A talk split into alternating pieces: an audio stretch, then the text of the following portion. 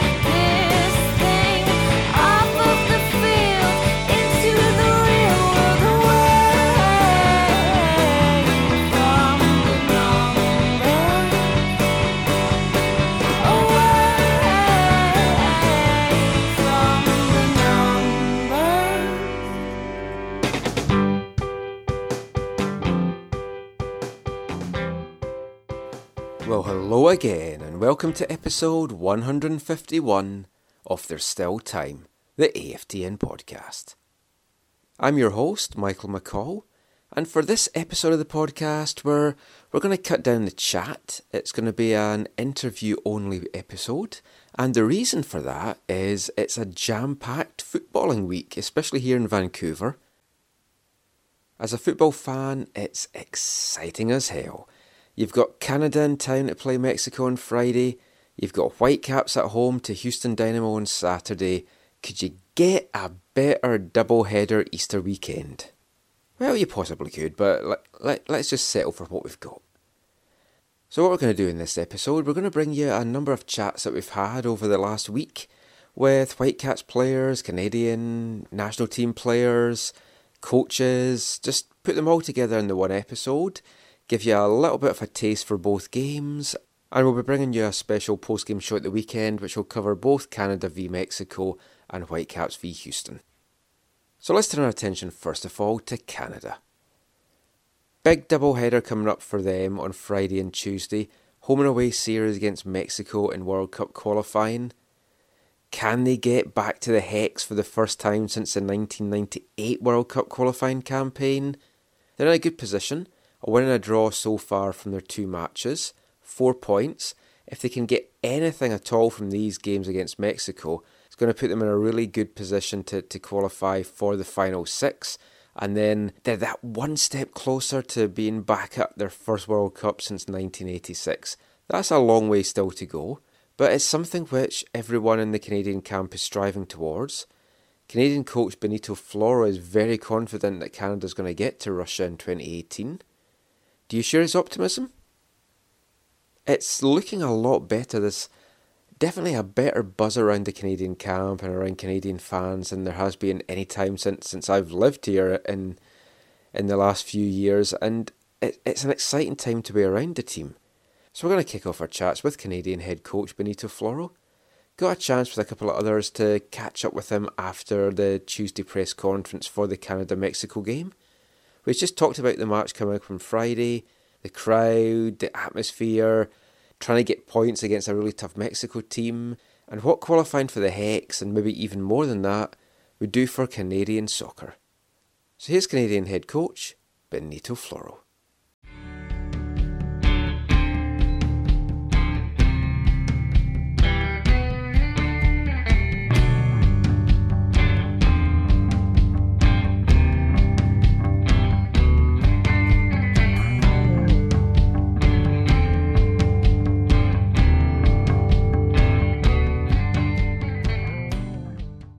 Be a historic match for the for Canada, fifty thousand plus for, for a soccer game. Uh, will the home crowd feel this team? Yes.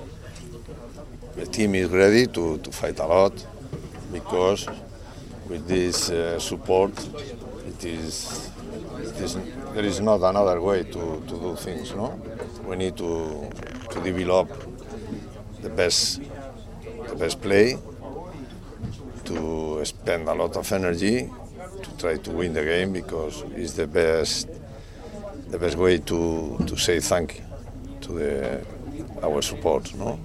Excellent, thank you. Mark? You expect a lot of uh, Mexico fans as well, Benito. How, how, do you have to prepare the team for what to expect when they come out of the tunnel? We know that Mexico is a very good team, no?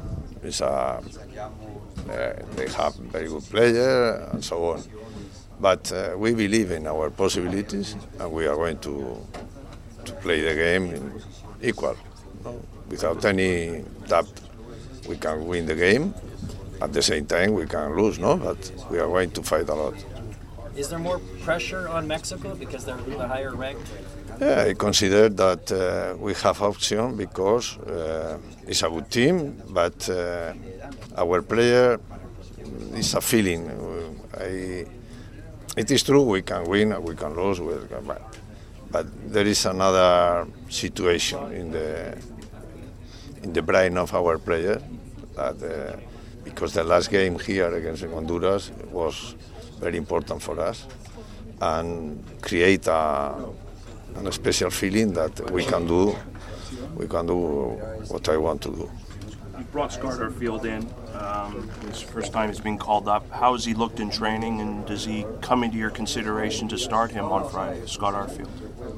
It is an special situation because he's a very good player who is playing a, a lot of games in his club, but uh, we need to to balance if uh, because we play in a with a, according a several tactical matter, and we need to realize if it's time enough in this uh, training to to Scott achieve the the good movement according the other player. No, so but I trust if not a starter um, to make a debut. debut. Good qualities. You like his qualities as a player? Yes. yes. Benito, so um, I'm sure you would Sure. probably accept a, a draw if it came to that, but how disappointed would you be if your team cannot win on Friday, considering the crowd you have, you're at home, um, your team is very, very confident. How disappointing would it be to not get a win on Friday? No, no, because uh, uh, what is important for all of us is uh, to play well. What means to fight, what means to, to do all is inside us to, to win the game. Uh, to win again is uh, sometimes a, a matter of luck, no? to have a luck. No? But in this case, it's more important the, the feeling or the spirit to, to offer the, the support, the, the victory, and if it is possible, playing well. Because if at the end Mexico is a very, very good team and or we, we have not uh, good luck, you know, no matter is the, the support, believe in us that we are going, if it is not this game, another game with this kind of, of play or, and desire. No? This is the most important. As Azteca Stadium in Mexico is a very tough environment to play in. Uh, what will BC Place need to be to make it very tough on Mexico? It's not different the other games. So to play in attack correctly, don't uh, don't allow the other the other team to control the game, developing a good pressing, and uh, try to to do things correctly. It is not there is not another. It's not an special key. No, it's to fight, to run, but with a very good sense, not to run as a crazy pen. No, so it's uh, it's again to to be happy no, after. Why? Because it's a very good team. We are a, a good team, close to very. So it's a good night. It will be a very good night for us. Uh, it's been 20 years since Canada qualified for the Hex. 20 years, yes. How important is it to the Canadian programme and the development of it that the team makes it this time? Very important. Very, very important.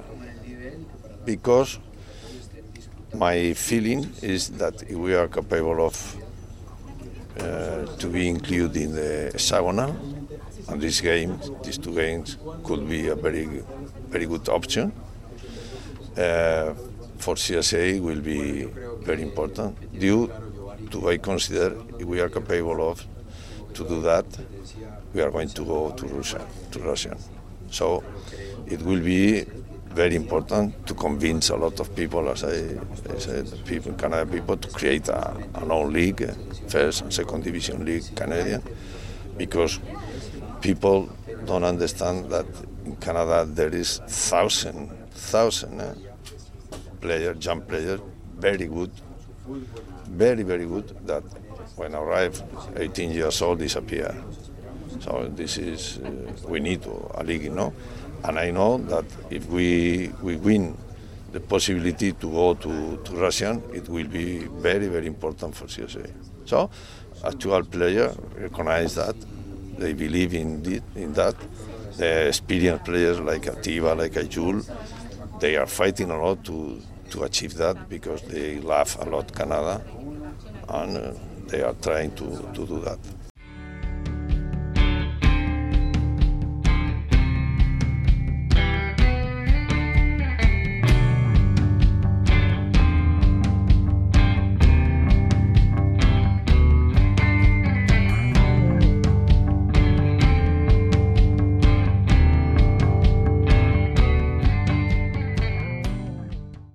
Benito Floro there talking about a wide range of things. Also touching on the Canadian Premier League and the, the need, necessity to, to have that up and running in the country just to help the national team programme.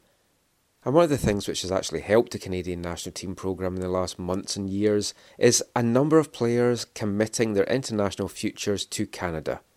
For years now, we've we've seen Canadian born players deciding not to play for Canada, going to play for the homeland of the of their parents, much to the aggravation of Canadian supporters throughout the land. High profile examples are obviously Owen Hargreaves with England and Jonathan de Guzman with Holland, but the tide definitely seems to be turning in recent years.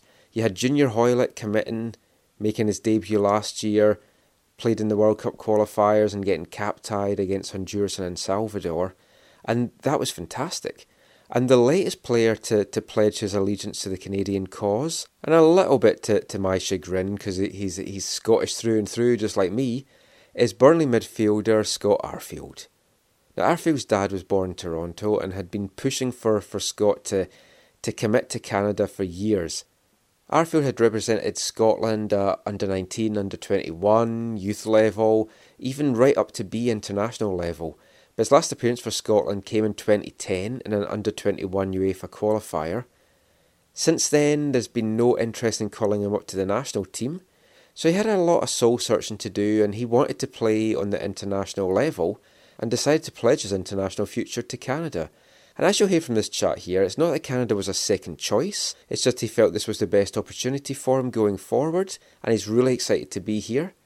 So I got a chance to speak to Scott at Canadian training on Monday, and I had to ask him as well just how Canadian he feels. So let's hear now from Burnley's Scottish midfielder, Scott Arfield.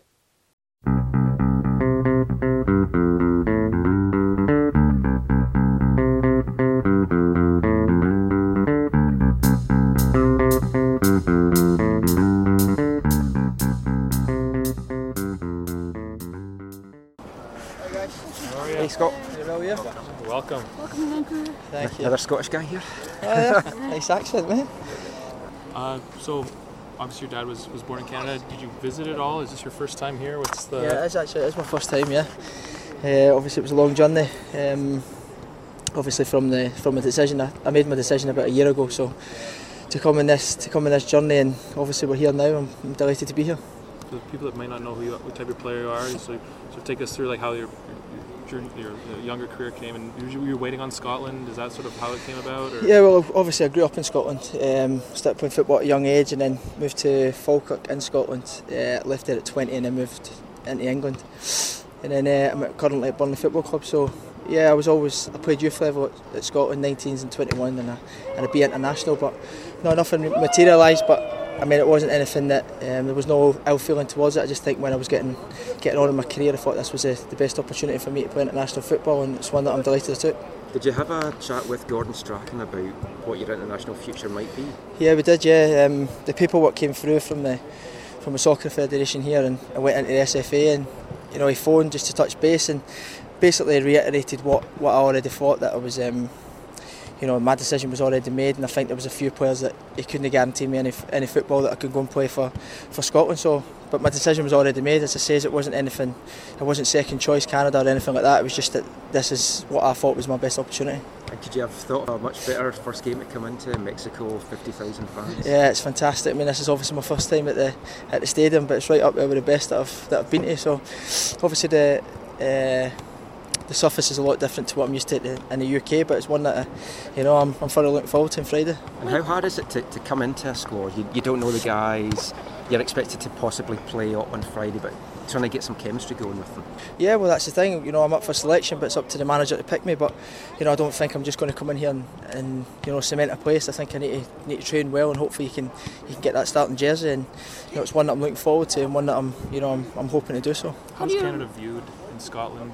Uh, This this program is people not even on the radar at all. Like, how does this sort of? Yeah, yeah, of course. Yeah, they, you know, they watch a lot of the MLS and now that it's uh, it's broadcasted, you know, over in the UK. Um, I don't think they know too much about the about the, the soccer federation here, but I think they I think they soon will. What about your dad? What is he? Oh, he's absolutely delighted. Yeah, he's uh, you know he was so happy when I made that decision. As I said, it was it was made a long time ago, and you know had to send the paperwork through. So that when I made that decision, he was absolutely delighted. I did so. Did your dad try to? Was he trying to encourage you to make that decision, or? Yeah, from a young age. To be fair, yeah, he Yeah. was always you know he was he was born here, so he he felt as if that. You know, he wasn't any good at football, so I was the only one that can he can uh, can really follow. So he was always kind of touching base that this was going to be the, the decision that hopefully that I would have made, and it's now that I've done so, he's, he's thoroughly delighted with it. Scott, how nice is it to, to come in uh, with the club in such terrific form, with, with Burnley in such a great form? Yeah, we've had form at a, at a great time of the season. I think we're um, we're unbeaten since Boxing Day on, uh, at Hull. So you know, I think it's 14 on, at the weekend. It was 14 unbeaten there. So you know, it was a lot. It was a long time that we've been we've uh, tasted defeat, and you know, the more you do that in a, in a league like that, the more you're to you're to stay in the top two. How do you rate Canada's chances of qualifying for the Hex? Yeah, I think they're fantastic. You know, uh, it's my first time training with the with the boys, but you know when you see the with the depth and the, and the squads and talking to a few of the boys, they're, they're saying that this is the best squad of they've ever they've ever been in. So I think that you know when you've got people like Jules and Atiba saying that, I think that you know you need to that stands you in good stead to, to hopefully go go through to the next qualifying. When you started with Falkirk, you, you started off in the SPL, so you're used to big games right from the off. Do you still get phased by big crowds? I, personally, I don't really know. I'm, uh, you know, I'm, I'm so fully, solely focused on, on my and my individual performance and what I can do for the team. So you know, I don't really look at look at fans. It's fan- obviously the fans drive the football and fantastic for them to do so. But for you to play, I don't think you can really get really get caught up in the big crowds. And that was drummed into from a young age for me. Going against Celtic and Rangers was, you know, it was massive at, at 18 when you're playing in front of 60,000. It was something that you, you can't really afford to, to go and get, you know, um, faced by that sort of crowds. And Canada has a Canada has a history of, of players deciding not to play for Canada, and, and you know Junior decided to, to play, and, and now, now you're joining. Is, is it? Do you understand that it's, it's, it makes the fans and, and people believe that, that Canada is, is a place that players want to play? You, what was attractive about about Canada for you? Yeah, well, you know, obviously that with junior was a was a massive step. As I say, my journey, my decision was already made, and my journey was already made. But you know, from the last qualifying when I heard the player juniors calibre was coming in, and speaking to David Edgar, that's been my long friend for, for three years. He was really the driving force in this to make it happen. So uh, we've touched base in so many camps, and he's been sending so many pictures of the places they go. So. You know, hopefully I can go some places as well. So you and David, you and David are, are, are close from your, you guys played together. Is that Yeah, we played in Burnley together. Yeah. So, so he, was- he was pushing for you to to, to come Yeah, here. he was the main driving force. Yeah, it was. Um, it was actually just in a passing comment that I kind of. It was about two years ago when I came there. I just kind of says that this was my dad was born. I think he was born in the same hospital as Ed in Toronto. So, uh, so then he told, and then got in touch with Morgan and Benito, and it, it kind of uh, snowballed from there. Your folks coming into the game? No, unfortunately, no, no, uh, no this one. But hopefully we'll get over soon. How, how Canadian do you feel? Well, now, now I feel full Canadian. I'm just as Canadian as yours. no, as you. So, not at all then. Yeah. Have you Uh, spent time in you? So you haven't been here, but have you spent time in Toronto at all, or No, I haven't. never no. been? Nah, never been to Canada no. ever. I should probably lie, but I've, I've no, no. What would it mean to you, like Canada, looking ahead, if you get to the World Cup, what would it mean to you to play in the station? Oh, it'd be fantastic. I think, well, as I say there, I think we've got a fantastic um, opportunity to do so. But you know, it's one game at a time. It's, it's kind of what I've, what I've, what's been drummed into me is one game at a time mantra. And I think you know, against a, a side like Mexico, who are globally uh, fantastic side, I don't think you can take too much for granted. I don't even think you, you think about next Tuesday night. I think it's solely focused on this, and, and hopefully this will be the, the one that can kickstart us into the hex. Okay. Thanks so much, Scott. Thanks very much. Give him a ball and he out of grass. He'll give you a move for the perfect pass. Give him a ball and he out of space. He'll give you a move with good league eyes. Scott Arfield there, and yeah, you can't beat a bit of Scott and Scott action here in the podcast, I'm sure you agree.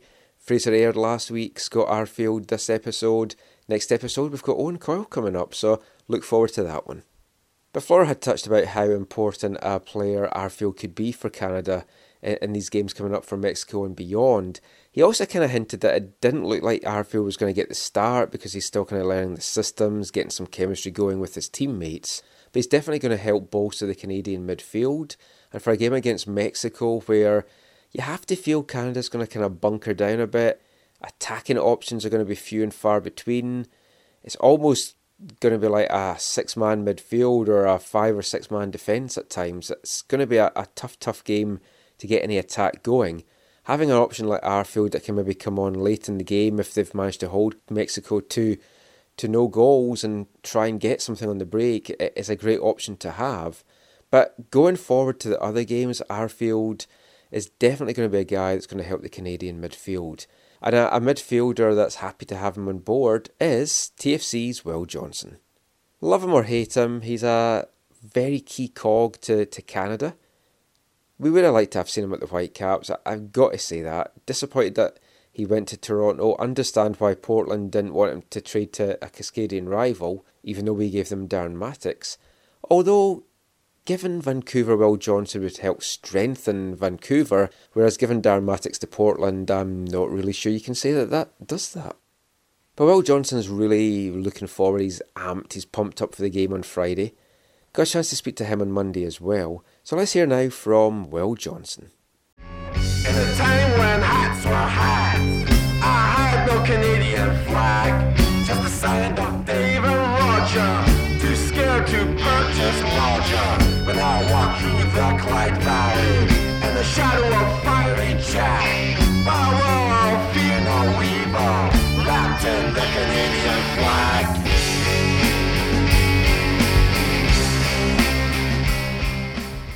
So, well, two big games coming up. What's your thoughts in, in the build up to it? excitement, opportunity, um, two words that come to mind. Big games, um, one that's probably been overdue to be played on Canadian soil for a long time, and um, it's nice that we're still. It's a meaningful game against a big opponent in uh, in our home country. So, like I said, excited and opportunity. And did you ever think you'd be running out in front of a crowd like this size for a, for a home qualifier? No, no. I mean, we, we played most of the games the last round in Toronto, and obviously the crowds were all similar and, and nowhere near the one that's expected here on Friday. Um, so, no. Do you guys, do you guys see this as, as a, a statement game that's overused? But U.S. and Mexico have obviously been the, the powers in this region. Do you guys see this as a sort of a, a watershed moment, or a way to sort of declare that you are, you know, here and, and, and to be to be reckoned with? Um, no, not really, to be honest. I I think we see it as more of a an opportunity to get points in a group that we're trying to get out of and try to establish ourselves as, um, you know, one of the, the better teams in CONCACAF for sure. But for me, it's it's it's one game to start on Friday, and it's an opportunity, like I said, to get points to move ourselves towards a, a big goal, which is obviously to get out of this group. What does Kyle mean to this team? I mean, he's obviously a big target man. What, what has he sort of meant since he sort of burst on the scene? Yeah, he gives us something different. Um, you know, reliable presence. He fights. He works hard. He can score goals. Um, he gives us a steady number nine that we haven't had in a while. We've rotated guys in and out of that position. We've tried to play um, various types of attacking players in that position, and now we have a steady uh, player that you know exactly what you're going to get from, which is a high quality uh, center forward. What kind of mess, what kind of um, challenges does Mexico present? Everyone knows that the quality that they have, but what, are, what are you guys Mhm. going to have to do to get a get a result? I think we'll, we'll discuss that over the next few days. Obviously, Mexico's Mexico. They're a great team, good players, move the ball very well. They fight hard, they compete. Um, they're gamey, uh, they're seasoned, they're experienced. Uh, they've played in major games. This won't phase them. Um, so it's a big challenge, but I think we're up for it. I think we have, with this group, I think we have equally um, similar qualities in terms of uh, the group of guys that we've got in this week. You, you played in turf for so many Mhm. much of your career. How big an advantage is it for a game like this? I think it's big. I think it's uh, a good chance for us to try to use something that they're not used to playing on. I mean, um, obviously we played the last round here, and we're comfortable in this building. We know how to play on the, the turf. Um, obviously they'll be training on it all week, and like I said, they're so experienced and they're top level pros that. Um, They'll be able to adapt to the turf. Um, I think it's going to come down to more moments and us making more plays than them to get the result. And having a player, having a player like Scott Arfield coming into the team, Yeah. what does that do for the midfield? And another guy that's committing to, to the program. Yeah, it's well? good. Obviously, the more depth, the more quality you have on the team, the more options you have to play different guys all over the field. It's it's good. That's why Mexico's so good. That's why the U.S. is so good, is because they have such a deep talent pool of guys that you can mix and match and come up with a good formula that, that's successful. So the more quality players we can get in is a it's a real big positive for this group. Like Michael talked about the, the crowd. Is it important though to you know these, these games can get you know chippy? Is it important to not to not let the moment get too big and, and keep emotions in check, especially with some some young guys on the pitch? Potentially, uh, I kind of like that. Uh, you know, I think I think of it the opposite. I think it's the more rowdy they get, the better it is on the field, the more intense, the more meaningful it'll be, the more competitive, passion, all the rest of it. I hope that spills over onto the field and it turns into a real um, good, good old-fashioned battle. I like that. The guys curious, Will, to, to know how many Mexico fans are going to be here? Good Is question. Part of the chatter. Do you know? you No, probably no. know better. No, I mean, one knows. um, yeah, I mean, it's the ultimate uh, test, and no one's going to find out until until Friday. Hopefully, it's um, hopefully it's it's more pro Canadian. Um, but for me, I'm not sure it matters all that much, just because we're in Vancouver. We feel happy in the stadium. We feel comfortable. Um, you know, if if the ratio is, is 50-50 or whatever it turns out to be, I think playing in front of 50,000 people, no matter who they're cheering for in Canada, that's special, and that's I think everybody wins. It is kind of funny though to think about the psychology Yeah. of walking out and not knowing before the Not game knowing. really what you're going to expect, It's other than there's going to be fifty thousand people here. Yeah, I mean, but that, like I said, I think for me that just the, the sheer quantity is just impressive enough that it'll be uh, it'll be a buzz no matter what, whether they're wearing red or wearing green. What, what is what is having Hume? Oh, he's not here today, but Mhm. uh, when he comes into a camp and he's such a character guy. Yeah, you need guys like that in the locker room, man. They they calm guys. He's really good at influencing the young strikers and teaching them what he knows through experience. And the journeyman guys have sometimes have better stories than the, the thoroughbred guys. You know, they've been around. They've seen different things from a, a nastier side. They've got better survival instincts because they've just had to grind and play in different leagues, different countries. They have all these experiences that when they get in the locker room, uh, you know, I'm, I'm glad that Iain will be there with us on Friday night because, like I said, he's contagious and, like you alluded to, he's a guy you want in your locker room. What, what would be considered good points from these two games? I mean, I, I you targeting at least three. Would you be happy with one? It depends. I mean, it depends what happens in the other games, right? I mean, it's it totally depends. I think we're focused for me anyway. I, uh, I think we spoke about it a little bit earlier. We're focused on Friday, trying to get three points here at home, defend this turf um, against a very good team, and then we'll see what happens in the other game, and then go into the fourth game, um, reassessing what it's like out of the six. But for us, Friday night, try to get three points and go from there. I just stopped and got a chicharito on forums. uh, by uh, you know community approach. Just every gotta have an eye on him at all times, understanding that you can't give him an inch, and knowing that he's a good player and he'll punish guys. You know, from minute zero to minute 95, whatever it is, you gotta know that that's the danger man. But they have other guys too. You know, Oribe Peralta can score goals for fun. They've got guys all over the field, so it's a collective effort. Everybody's got to be tuned in and can't make any mistakes on the night. Got a bit of a goal Sure. drought the last couple of games. How do you break break through against a team like Mexico? I don't know. Um, I think the last couple games, looking back at them, we did we had we had chances to score, especially down in El Salvador. We had more chances than we had here against Honduras. Um, although we hit the post here against Honduras, I think it's just being a little more clinical. Um, especially that's what comes to my mind after watching back the El Salvador game and, and thinking about the experiences down there. We we had multiple good looks at goal, um, full chances that we didn't put away, and so we probably won't get as many as those. And we know that when we get close in and around goal, um, got to be clinical and set pieces as well. You know, if they if they play a smaller lineup, we got to know with some of our bigger guys that we can score on a, a set piece or two. And in that Honduras game, it wasn't the prettiest of goals, but you, you made it happen. And did, was there uh, any impact in, that, that, that took place at home versus those other other two games away from home? Yeah, it's always it's always nice to score at home and the, the feeling and the energy and all the rest of it. Um, yeah, maybe the the twelfth man helped us really push a. Sometimes that's what you need a little bit of luck. Um, playing at home is obviously sometimes things happen like that in football where you, it's hard to put it into words or describe it, but they happen for you and they happen against you sometimes. You mentioned, uh, or talked about the, the unknown about the, the how many visiting fans will be. What, what would your message be to Canadian fans to try to drown them out? Yeah, just go. I mean, give everything. We're going to do everything we can on the field to put on a performance that this country's proud of. Um, this is a game and a, an event that hasn't happened here in a long time, and this is, is so meaningful to us. Um, so I hope the people that are coming out understand how meaningful it is and the impact that they can have on the on the play on the field. And like I said, we'll leave it out there, and I hope they do the same. Thanks. Okay, thanks, guys. Cheers.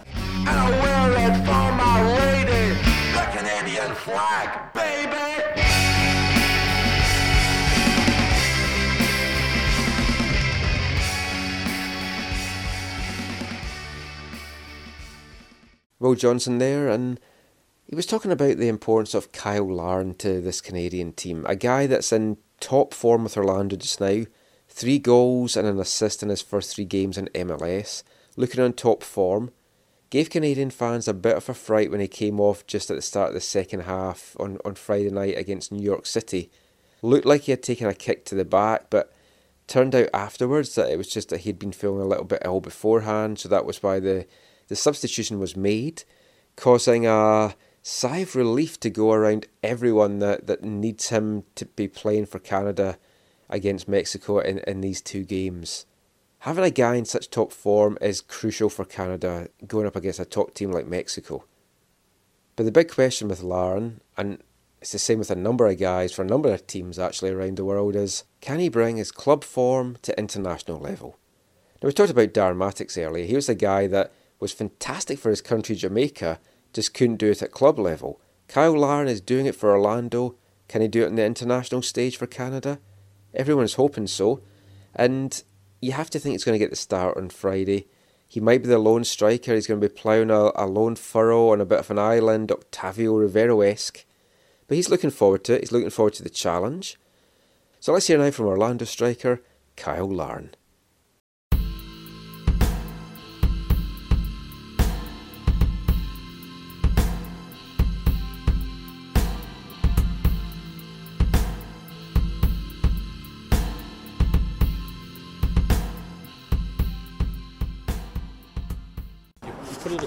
People when you when you went off on Yeah. on Friday. Was it Yeah. just a sickness, or what was the? Yeah, I mean, I was sick when I when I got to New York. I wasn't feeling too well, uh, but um, I just got hit in my hip uh, when I went down too. Uh, hit in my hip, it's just a little bruise, but I'll be fine. People, people on Twitter were, were panicking. Did you, Yeah. did you know that's how important you are to this, this team? People on Twitter were, were really worried about the game. That No, I mean, uh, I'll be playing. Uh, I'll be playing Friday, so that's all. That's all that matters. I'll be. I'm healthy Friday. You've had a great start to your season. You Sort of, no, no sophomore slump. It doesn't. It seems like you're sort of talking about how, how it's gone through three games. No, I mean the first three games have been good for me. Um, been good for my team. We haven't lost yet, and I think I just I'm uh, physically ready to, to last the whole season. And, and as long as I got off to a good start and put a few in the net, I know I'll, I'll, I'll keep scoring. How, how difficult is it to, to transfer your club form to the international stage? Is the game different? Is it a faster pace? I don't think it's it's different. It's just uh, I'm used to just change, used to playing with uh, players in Orlando. Then used I got used back to used to playing with players here. So I gotta gotta kind of kind of think differently when I'm playing. And we're playing different formations sometimes, so it's, uh, it's a little different. But uh, I mean, once I get used to these players, and, and, and now we've been together for a while now, so uh, I think Friday will be uh, we'll get a couple goals. And you- you're used to playing in front of big crowds in Orlando, Yeah. with packing in the in the ball there. The, the crowd here could be around fifty thousand. Yeah. How important is that going to be for Canada, and what's it going to be like as a player running out in front of that kind of home crowd? No, I think it's very important. I think that'll be the most we've had uh, for a game, and, and I mean, when I'm in Orlando playing against playing in front of that many fans, it's uh, important to me, and it pushes me the whole game. And uh, when you score in front of that many fans, it's it's, it's special. And you- you've, you've played in grass, you've played in turf. Obviously, the turf pitch here. How big an advantage is that for Canada? No, I think we're some a lot of players on our team are used to playing on turf, and, and I mean a lot of probably some Mexicans are used to playing on turf too. But I think I don't think it's an advantage. I just think we're just more used to it. Do you, how, how big has it been for you to, to learn from a guy like Kaká in Orlando? To, to, you know, you're a young guy. You obviously probably watched him. How, how, how, what has that meant to your development? No, I think it's it's it's very big in my development. Um, just uh, he teaches me a lot of things off and on and off the field. So, and a lot of the things I do this year is was I learned from him and, and just getting my head up more, thinking quicker, and and, and it just it just helped help helped me out through my through my career. And Mexico is, and the U.S. are obviously the, have been the dominant powers in, in this in this region for a long time. Do you guys sort of see this game as, as a possible like stepping stone or a statement in a way of Canada sort of getting closer to, to competing with them and, and possibly beating them?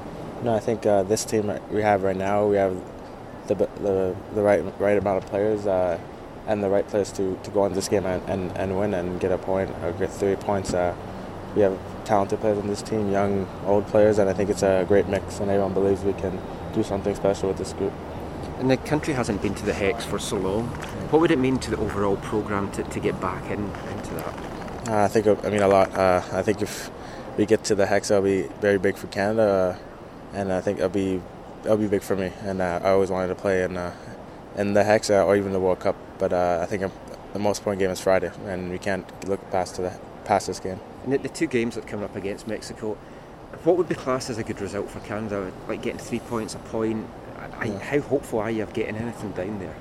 No, I think we, we believe we can, we believe in each other, and I think that's the most important thing. I think we, when you believe in your, your teammates, uh, they'll have your back and you have their back in during the game, and I think we can get a uh, result out of these next two games.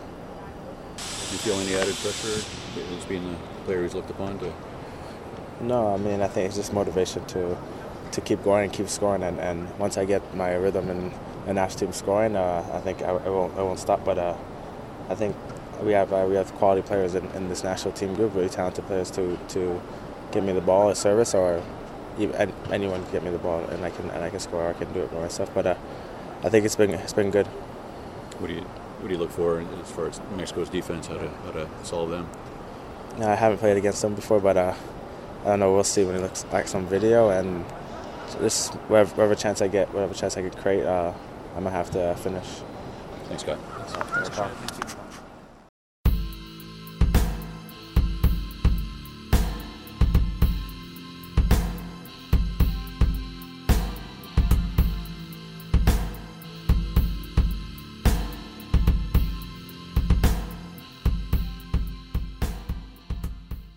Cyle Larin there, and I'm sure everyone's hoping he's going to be fit, ready, and in top form to, to take on Mexico on Friday at BC Place, and then head off to Mexico and try and get something at the Azteca on Tuesday. It's going to be a tough ask. I mean, for me, if Canada can just get even one point from these two games, I'm going to be happy with that. A lot is going to depend, as Will Johnson said, on what happens in these other games. El Salvador versus Honduras. If we can get two draws from, from those matches, that's going to be a fantastic situation for, for, for Canada going forward. Even if they, they split the point with a win each, I mean, that's not a, a bad result for Canada either. But if Canada can get something from this, this Mexico games, really going to hold them well, put them in a really good position for the final two games of, of the group to, to try and clinch, finally, a place back in the Hex. One thing that is for certain is it's going to be a fantastic atmosphere. Canada Soccer announced on Tuesday that over 50,000 tickets have been sold, less than 5,000 remaining. They're expecting a sellout, and I think we can we can honestly say now that Vancouver is definitely the, the home to Canadian soccer.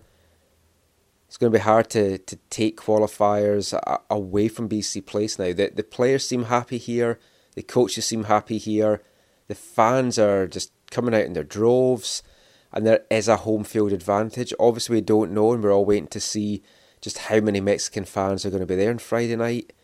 But as as Will Johnson said, for the Canadian fans that are there, they're going to leave everything on the pitch for you, and they need us to leave everything in the stands for them.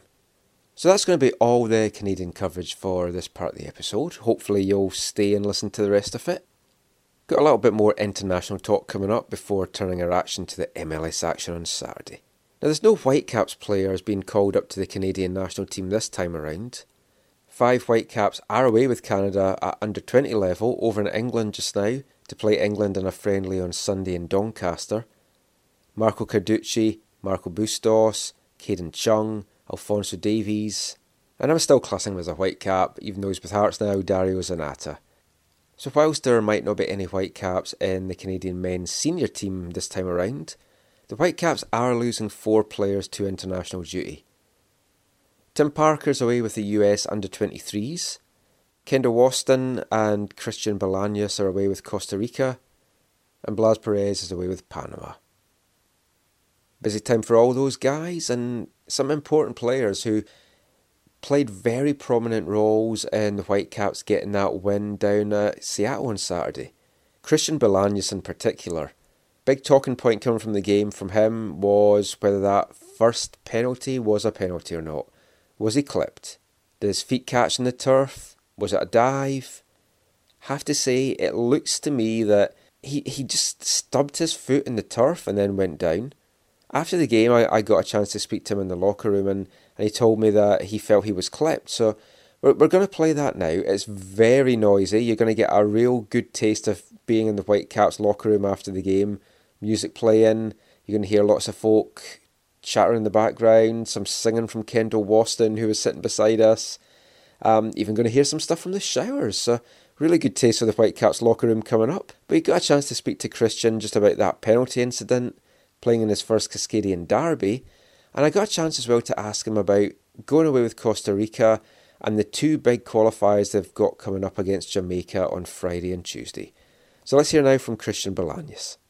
Um, I just wanted to ask you what your your first thoughts of a Cascadia derby were. How much did you enjoy that? I was fun because we win the game, so I'm very happy. We play very well today, and we deserve to, to win. The, the the first penalty. Obviously, there's been a little bit. Some Seattle say that you weren't touched. The Vancouver folks say that you were clipped. There's a video that seems to show that you were clipped. What what was your view on, on the incident? No, I just feel the touch from the defender, so I can stop. So I just feel, but I don't know rules here in, in MLS. I don't know. I, I can't say anything because they they change a little bit about you know football. Sometimes I feel a kick, but if I go down, the referee thing, I try to make a joke for him. So maybe I can take a yellow card. So I don't want to, when I feel a touch, because maybe I get I get I, I be in troubles. So that's because the the rules here change the football. So everywhere in, in you play normal, you feel something, the referee goes straight and make foul. But here you have to, to think about if you go down. Maybe he, he saw the video after the game, like in the first game against suspension. But I don't know. I cannot say anything. This is the rules here, but it's, it's strange for me because I am new here, a new player, but I don't know. Um, I was wanting to ask you as well uh, about Costa Rica. Um, how, how the, the two games that's coming up against Jamaica? How much are you looking forward to those? And obviously, if the team can get two wins, then that's you qualified for, for the Hex. Uh, you know, uh, that kind of game is very difficult to win, especially when we play away in Jamaica, in Kingston. But we have a strong national team, we have good players, so we have good chances to, to qualify into the next round. We have six, six points. But the football we have to, to play, we have to be focused in both games, especially away, because they are very emotional with the, the fans, with the crowd in, in Kingston. So we can take positive results to the next round. Yeah. Okay, thank you so much. Thank you. So Christian Bolaños there, hopefully you were able to hear it. As we said, he's one of a number of players that's going to be missing from the Whitecaps this weekend. Another one is centre back Tim Parker. Big loss having Parker away from the defence. He's had a kind of up and down season so far, but I mean, he had a really good game on Saturday against Seattle. He's partnered well with Kendall Waston, made the starting spot his own in the centre back position this season. But he's going to be away representing his country, away on American under 23 duty. They've got a huge two legged playoff game coming up against Colombia, playing on Friday, playing on Tuesday. Winner takes all. Well, in this case, winner takes the final spot at going to play in the Olympics in Rio. And America didn't qualify for the last Olympics in London. And it's been a bugbear to the programme that they weren't able to do that, and they've definitely been out to make amends and, and do it this time round. They nearly came a cropper in the CONCACAF qualifying. They, they gained that third spot, the playoff game against Colombia, and it's going to be a tough couple of matches. It looks like Parker might get the start in the games, and he, he's going to get given a torrid time by that Colombian attack. So I got a chance to speak to Tim, find out how much he's looking forward to the games. So let's hear now from Tim Parker. Obviously, the score's getting announced, I think, tomorrow, but it's like, what kind of discussions have you had? Have they been monitoring how you've been playing this year and stuff to, to see what your form's like? Or? Um, I haven't spoken to them recently, but I know that as of January camp, they were very interested in bringing me into this qualifying. And I'm just looking forward to the opportunity of getting down there and being with the guys and obviously seeing what the environment's going to be like and hopefully getting a game in. And for the programme, that the US didn't qualify four years ago for the Olympics, how important is it to get through this Colombia game, just to the whole programme and the future of American soccer and the, the guys coming through? I think it's extremely important. You know, I think obviously we we took a lot of ridicule as a program for not making it in the last Olympics, and I think we have an opportunity here that we've been given, and we should be, be able to make the most of it. Now, when I talked to you before, we talked about how excited you'd be if you did make it to the Mhm. Olympics. Um, but from a from your point of view as a player, like to go and play on a big stage like that, what do you think it's going to do for your development? I think it's huge. You know, I think in terms of big tournaments, that's one of the biggest tournaments you can play in as a player. You know, in terms of the Olympics and the World Cup, that's one of the biggest things you can represent your country in, especially from North America. So I think for me, it would just be an honor, obviously, at first, but I think at the same time, you have to take that opportunity as well as you can and obviously perform at it as too. And international football is obviously very different from club football. Carl always goes on about how important he finds it for players to go away with the national teams because they learn so much. Mhm. But like the experience you've had playing internationally in like Champions League, what, what how's that helped you get ready for these games? Um, it's helped me a lot. I think being able to play against different clubs in different areas, obviously outside the MLS, has helped me to learn about other sides and other sides of the game and how they go about it. So I think that playing against Honduras and playing against clubs that aren't necessarily from North America will help me in the future when we play this Colombia match. And just the very last thing, the, the battle you had last year to claim the starting spot, how's that helped your game grow? Like what, what have you developed in the last year that, that's taken you now to be an international player? I think for me, um, I always have a drive behind me. I, I have something driving me every day, and I think I just don't want to give up. You know, I think that there's always spots to rise. I think there's always sp- spots to be taken, whether that's a starting spot or a spot that you're eyeing in the future or somewhere else in the world. I think you can always aim for higher, and I think that's what I want to do. So Tim Parker there. Those four guys being away, it's going to be a big loss. At the same time, it's a great opportunity. It's giving other guys the chance to step up, stake a claim for a first team place, or at least regular inclusion in the game day 18. And one of those guys who might get his chance this weekend is rookie centre back Cole Seiler. Now, Seiler was drafted in the first round of this year's Super Draft by the Caps, and I don't think he could have expected that he might get an opportunity to play his first MLS minutes just so soon.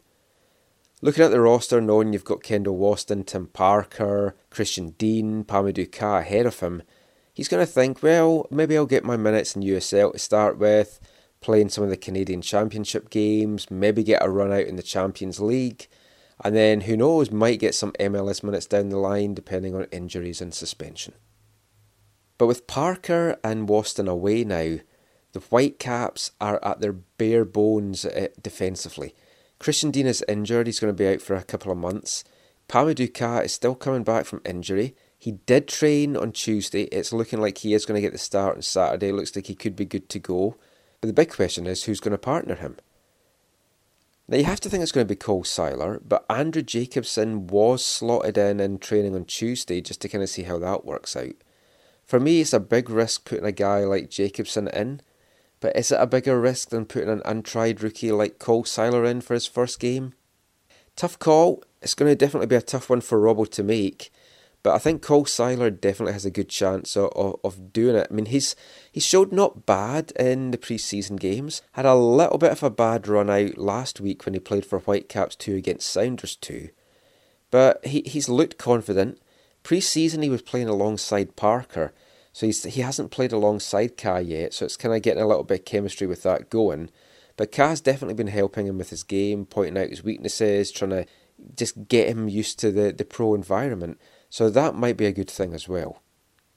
If he does get his run out against Houston, it's going to be a big occasion for, for Seiler. I got a chance to catch up with Cole at training just to see how he's settling into Vancouver, what he's learning in the pro game, making the transition from, from the college ranks to, to the Whitecaps, and how excited he would be to run out on the pitch on Saturday against a full house crowd against Houston, making his MLS debut, and just did he think this opportunity could come so soon? So let's hear now from Whitecaps centre back Cole Seiler.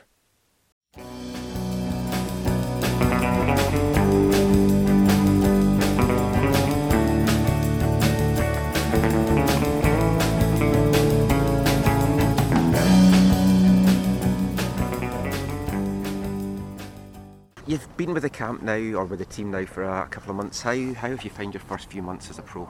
Um, it's very much so. Um, you've been told before when you talk to pa- past pros, uh, just take it day by day. Try to ride the, the highs, but also try to pick yourself up during the lows. I think that's very applicable to uh, this team, especially just because how competitive it is. And um, you really can't take a day off. Um, just because if you do, you'll you'll get exposed, and the coaches will obviously see it. But um, I really think that playing with this high caliber of players, even though our results haven't really shown that, um, I think that my game has had to excel to uh, try to meet their levels. So I think, uh, as far as I can tell, it's been a fairly uh, quick, very quick, but also I would say a very smooth transition a lot, lot of the draft picks in recent years, but when we've spoken to them, the the big thing that they've noticed coming from the college game is the, the pace. Yeah. It, is that the biggest transition for you, or is it just like more as well that you're playing against guys that's got so much experience that they can read your game maybe a bit better than some of the college guys? Um, I would definitely say that as a defender, the reading of the forwards runs a lot of times in college games, the runs are very obvious, and the forwards are making the exact same runs just because the coaches, their coaching that they've had prior to have been all from the same pool in the American pool. But when you have the pro level and the MLS as diverse as the league is, you have players from all different styles, and there's there's savvy forwards who have prolonged their career, like Blas, who have made like a living just off of being smart and experienced, as well as when I get it, I'm just going to play one touch because they know that they're not as athletic as they once were, but they're just as effective. So that that I would say would, has been um, definitely something that I've noticed from the college to the pro. I'd also just say how clean everyone's first touch is. It's just not only the players you're playing against, but the players you're playing with. You you can pass them much harder, diff, more difficult balls, and trust that they'll be able to do something with it. So.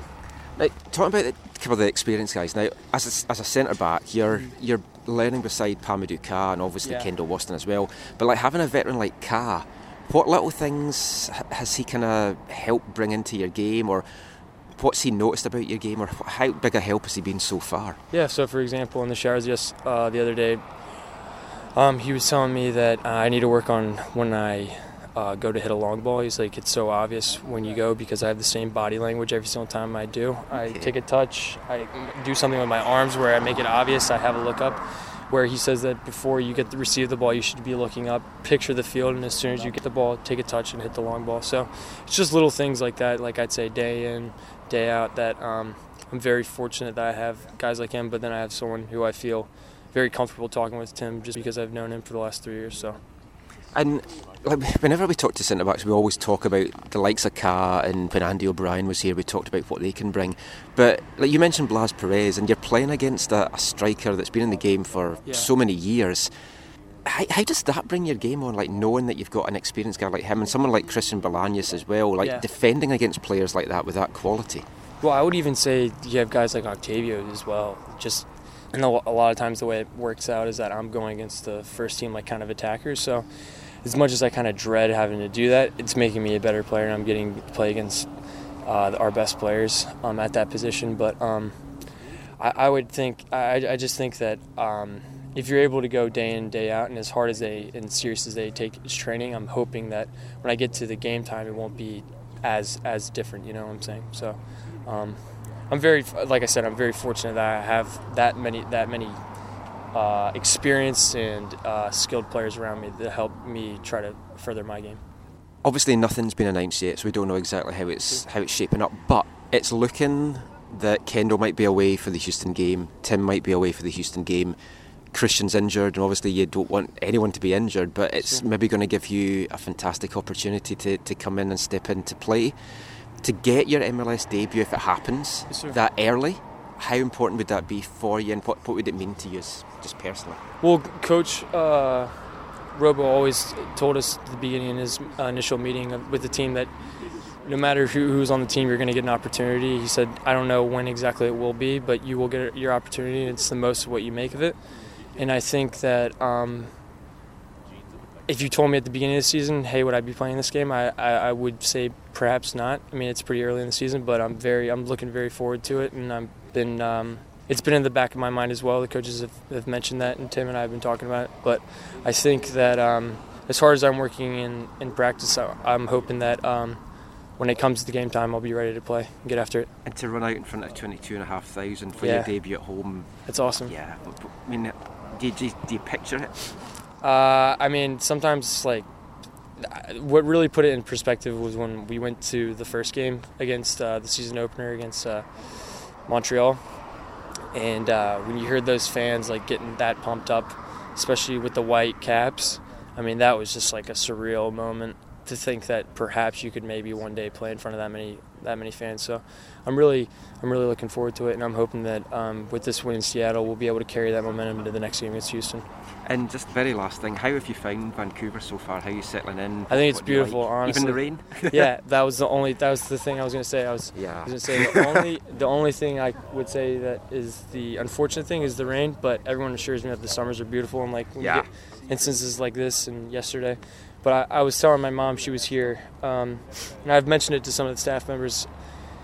When you talk about earlier in the uh, interview, we talked about the transition from the college to the pro level honestly, the, the way that this organization is set up, and per- perhaps it's due to the, lending itself to that it's in Vancouver, the people are just so like kind and they're actually invested in your interest to see that you succeed. That all I've really had to worry about is trying to get better on the soccer field. I haven't really had to worry about mu- many things off the field, so I've been very fortunate and blessed in that in that regard as well. That's great. Well, good luck.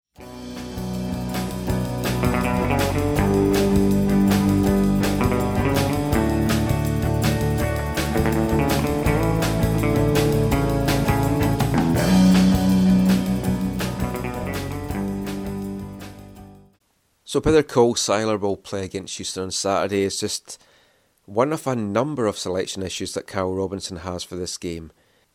Should the Whitecaps be playing such a game uh, during the international window? Did they have a choice whether to play this weekend or not? We've had conflicting answers to that. We've been trying to get to the bottom of it. American media, when the schedule first came out, had said that clubs were given the option of whether they wanted to play on, on those dates or not. Friend of the show, Harjit Jahal, had spoken to Greg Anderson at Whitecaps Media Day and had been told that no, they, they weren't given an option, that was a date that they had to play. We've not really been able to get the, the definitive answer on that. Hopefully, we'll get that when we do our post game show on, on Saturday. But it's disappointing either way, whatever it is, that the Whitecaps are playing this weekend, especially a day after the Canada game. I mean, the quick turnaround, fans are either going to be still amped from the game against Mexico or they're going to be in a bit of a downer depending on how that game goes. Whitecaps lost their first two games, lost their home opener. You want to get your first home win under the belt, and they're they're pretty much down to the bare bones. The four guys that's away in Parker, Waston, Perez, and Bolaños, four starters, four guys that were key individuals in, in the win over Seattle. All of them very important players. Waston was a beast at the back against Seattle. Perez and Bolaños won the penalties. Perez, fantastic, just a nuisance the whole game against that Seattle defence. So we talked about it in the last episode that the Whitecaps might lose also Aird and Smith. They haven't been called up, so at least they, they do have a right back. And the back line, it's, it's going to be a new look back line. We're going to have Ousted, we're going to have Harvey and Aird as the two fullbacks, that's guaranteed.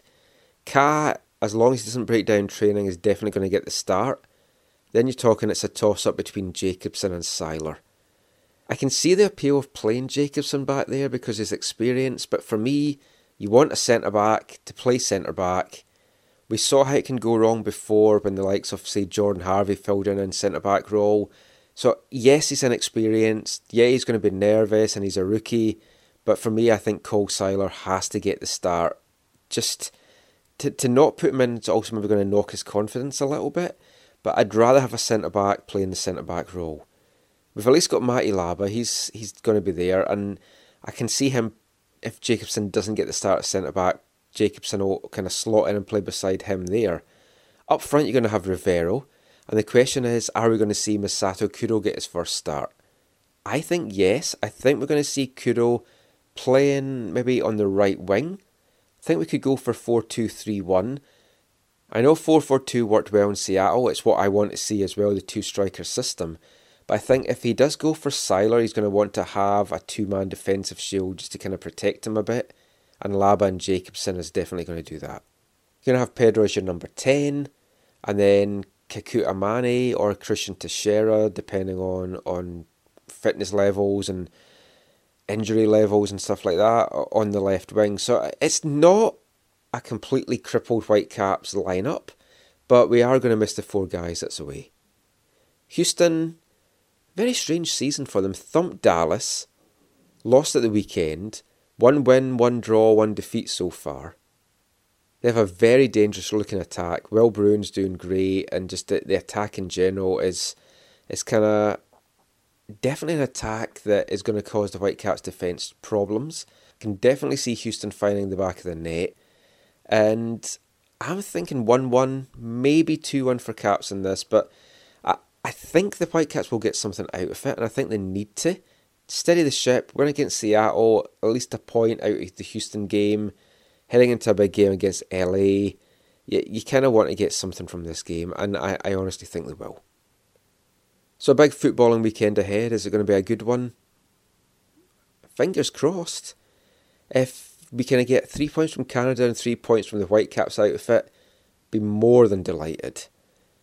Little, not, not completely convinced that that's going to happen, but let, let's just hope we can get some happy punters by the end of the weekend and have us rolling our eggs down the hill with a stride in our step.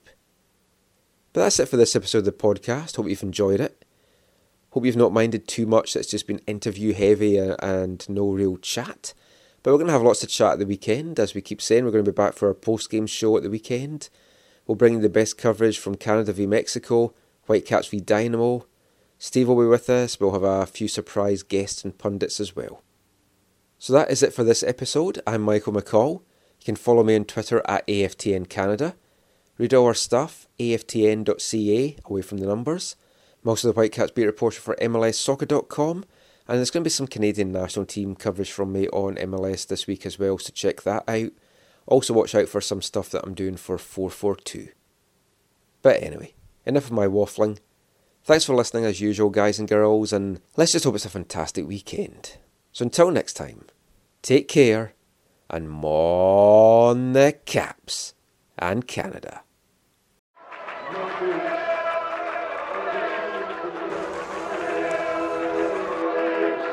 Go to your first match is an experience you never forget. The atmosphere of what's going on around the pitch looks beautiful, and you always look and go, wow, I'd love to play here one day. If you get the bug, it's going to stay with you for life.